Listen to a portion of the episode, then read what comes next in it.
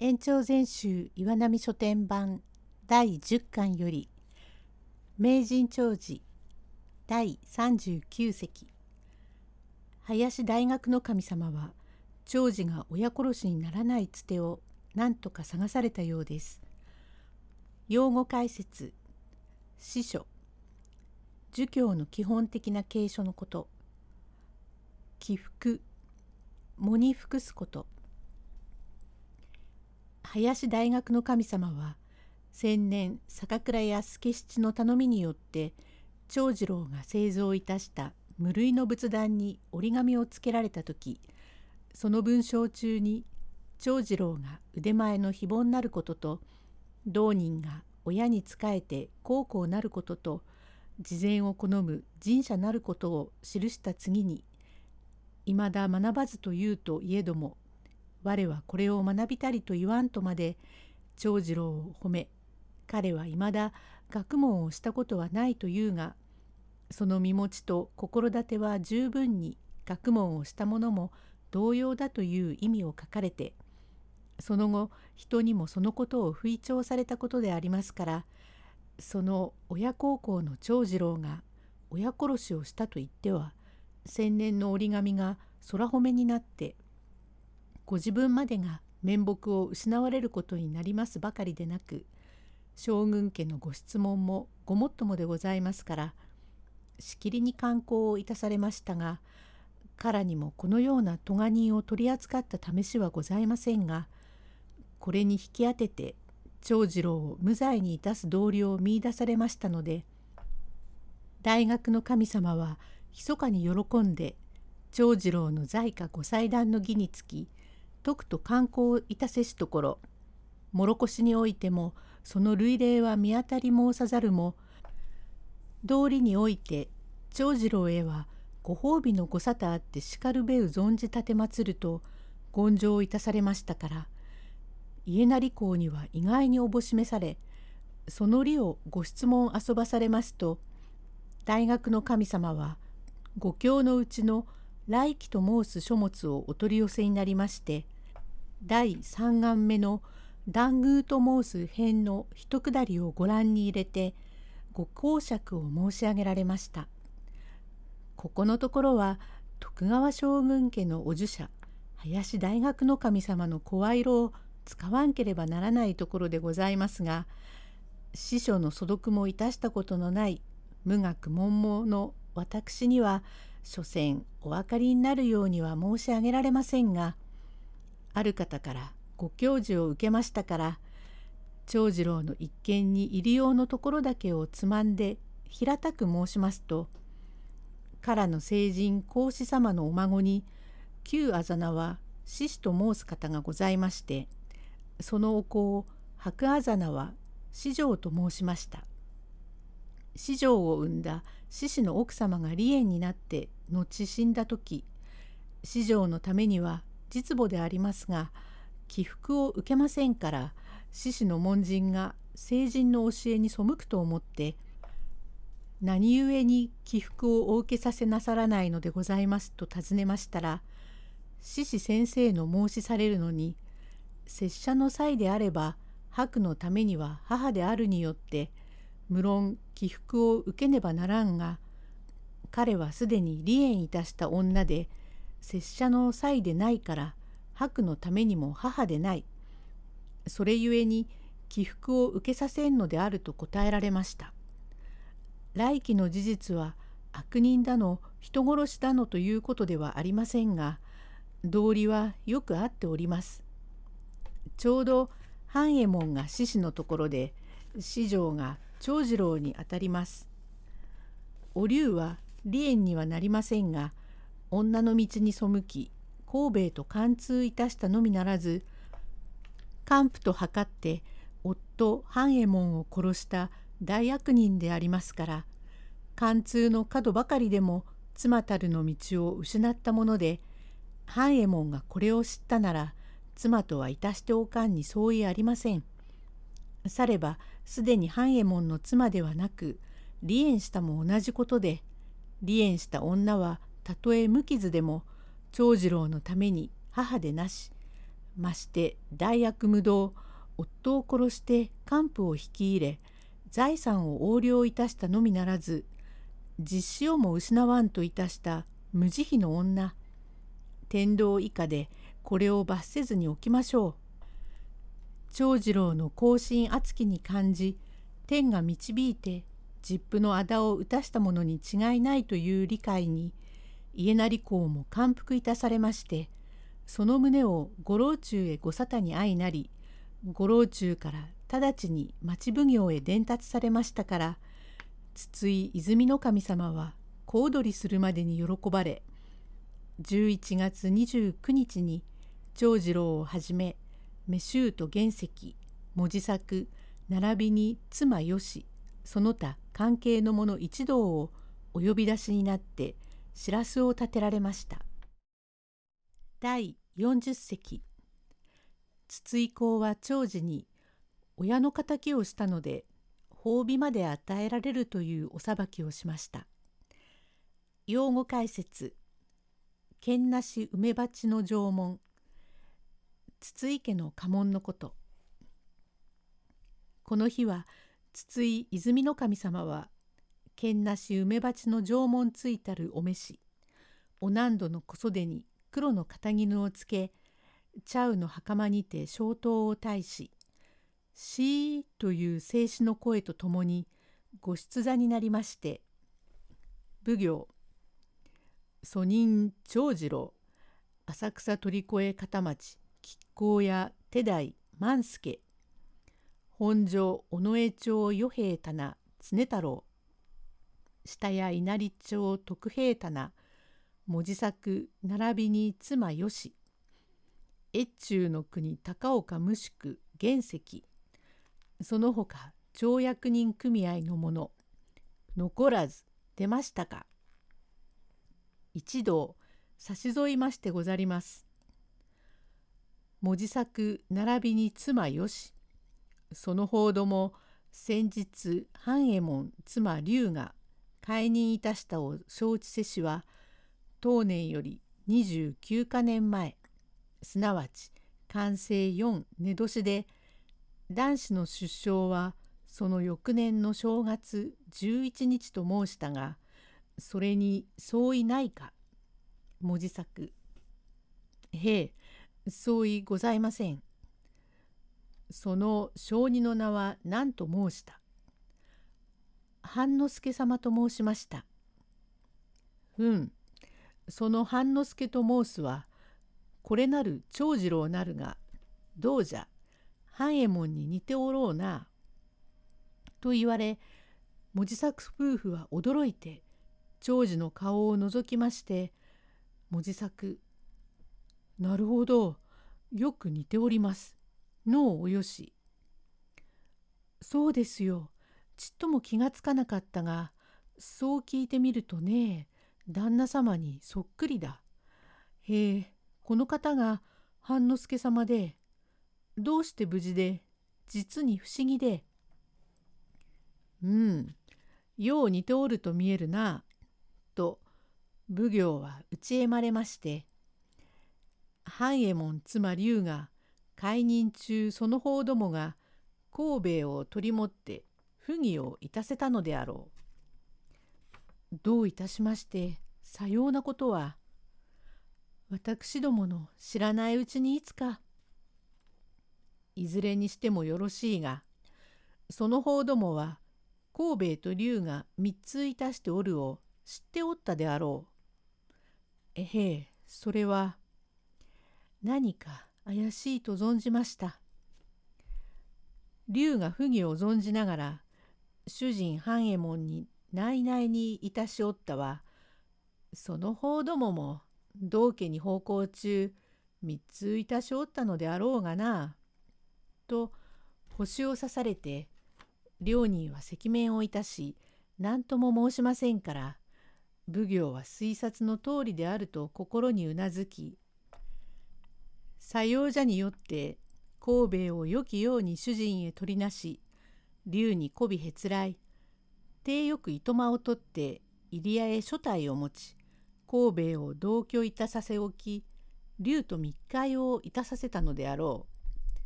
神には調べが届いておるぞ。それに相違あるまい。どうじゃ、恐れ入ったか。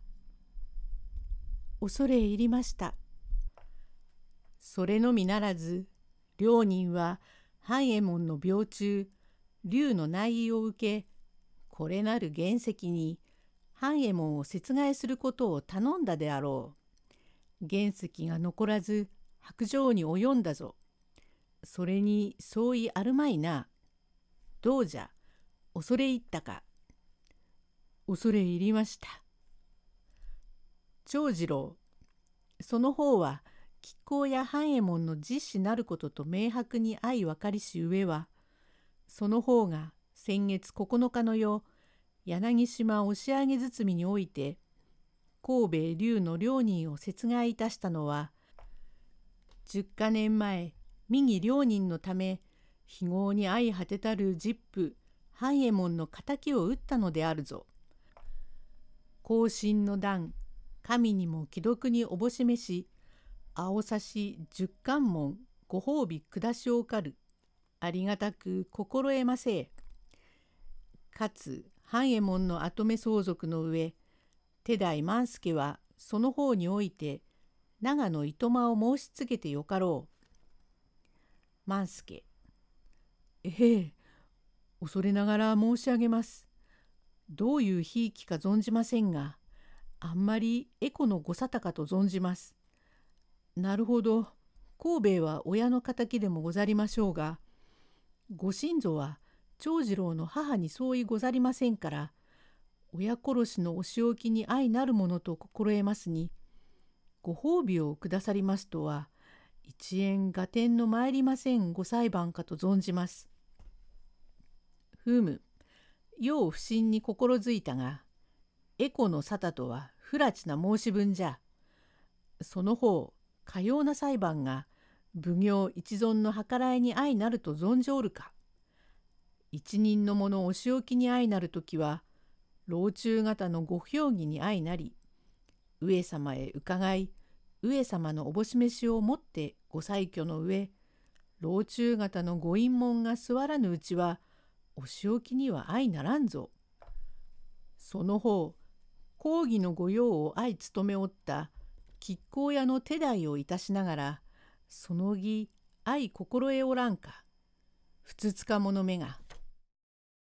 第41席。最終回。筒井公はその他のお裁きも行いました。用語解説。14か年遠投。死罪に次ぐ重罪。奉行は公正に叱りつけてさらに言葉を和らげられ半右衛門妻龍は長次郎の実母ゆえ親殺しと申すものもあろうが親殺しに相ならんはこういう次第じゃ。龍は夫半右衛門存上中密府を引き入れ貫通いたせし角ばかりでもすでに半右衛門の妻たる道を失っておる。半右衛門においてこのことを知ったならば軽うても離縁いたすであろう。ことに官府神戸へと申し合わせ密かに半右衛門を殺した大悪非道な女じゃによってもはや半右衛門の妻でない半右衛門の妻でなければ長次郎のために母でないこの道理を来期と申す書物によって林大学の神より上様へ言上いたしたによって長次郎は全く実父の敵である他人の竜と神戸を討ち取ったのであるとご裁許に相なったのじゃ。万助分かったか？恐れ入りました。文字作並びに妻よしその報道も半右衛門方へ奉公中主人妻龍に神戸を取り持ったるのみならず龍の悪事に同意し原石を頼み主人半右衛門を殺害いたさせたる段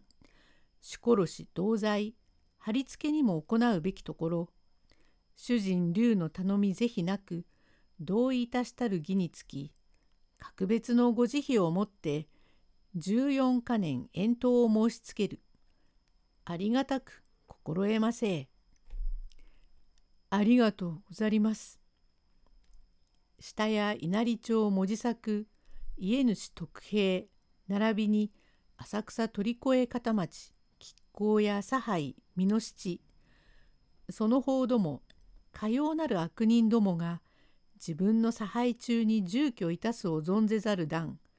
不取締まりにつき咎め申しつくべきところこの度は許しおく以後きっと心得ませ常太郎その方父清兵衛義長々長次郎を世話いたしこの度の一件につき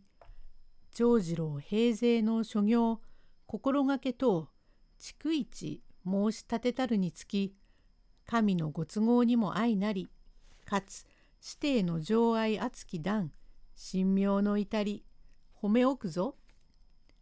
へえありがとう存じます。原石その方義半右衛門妻竜より金百両をもらい受け半右衛門を真実にて殺害に及びし段不届きにつき死罪申しつくべきのところ格別のご慈悲をもって十四か年遠投を申しつくる。ありがとう心得ませ。ありがとうござります。長次郎親の仇討ち一見今日にて落着一同立ちませこれでこの事件は落着となり原石と文字作夫婦は八丈島へ遠投になって原石は3年目に死去し文字作夫婦も45年のうちに死去いたしたのは天罰各あるべきはずでございます。さて長次郎は死罪を覚悟で駆け込み訴えをいたしましたところもとより毛の先ほども悪心のないのは天道様がご昇覧になっておりますから筒井様のお調べ清兵衛のお慈悲願いから林大学の神様のご理解等にてとうとう実父の敵討ちとなりご褒美をいただいた上図らず大寝台の亀甲屋を相続いたすことになりまして講義から指物御用達を仰せつけられましたので長次郎は名前を幼名の半之助と改め非業に死んだ実父半右衛門と悪人なれど腹を借りた縁故によりお龍の菩提を弔うため紀州の高野山へ供養塔を建立しまた宗州足柄郡湯河原の向山の墓地にも養父母のため墓碑を建てて手厚く供養をいたしました。右用のことがなくとも長次郎の名は千年林大学の神様の折り紙がついた仏壇で江戸中に響き渡りましたところまた今度林大学の神様が来期の公爵で復讐という折り紙をつけられました珍しい裁判で一層名高くなったので清兵衛たちの喜びは言うまでもなく坂倉屋助七も大きに喜びある日筒井公のお屋敷へ伺いますと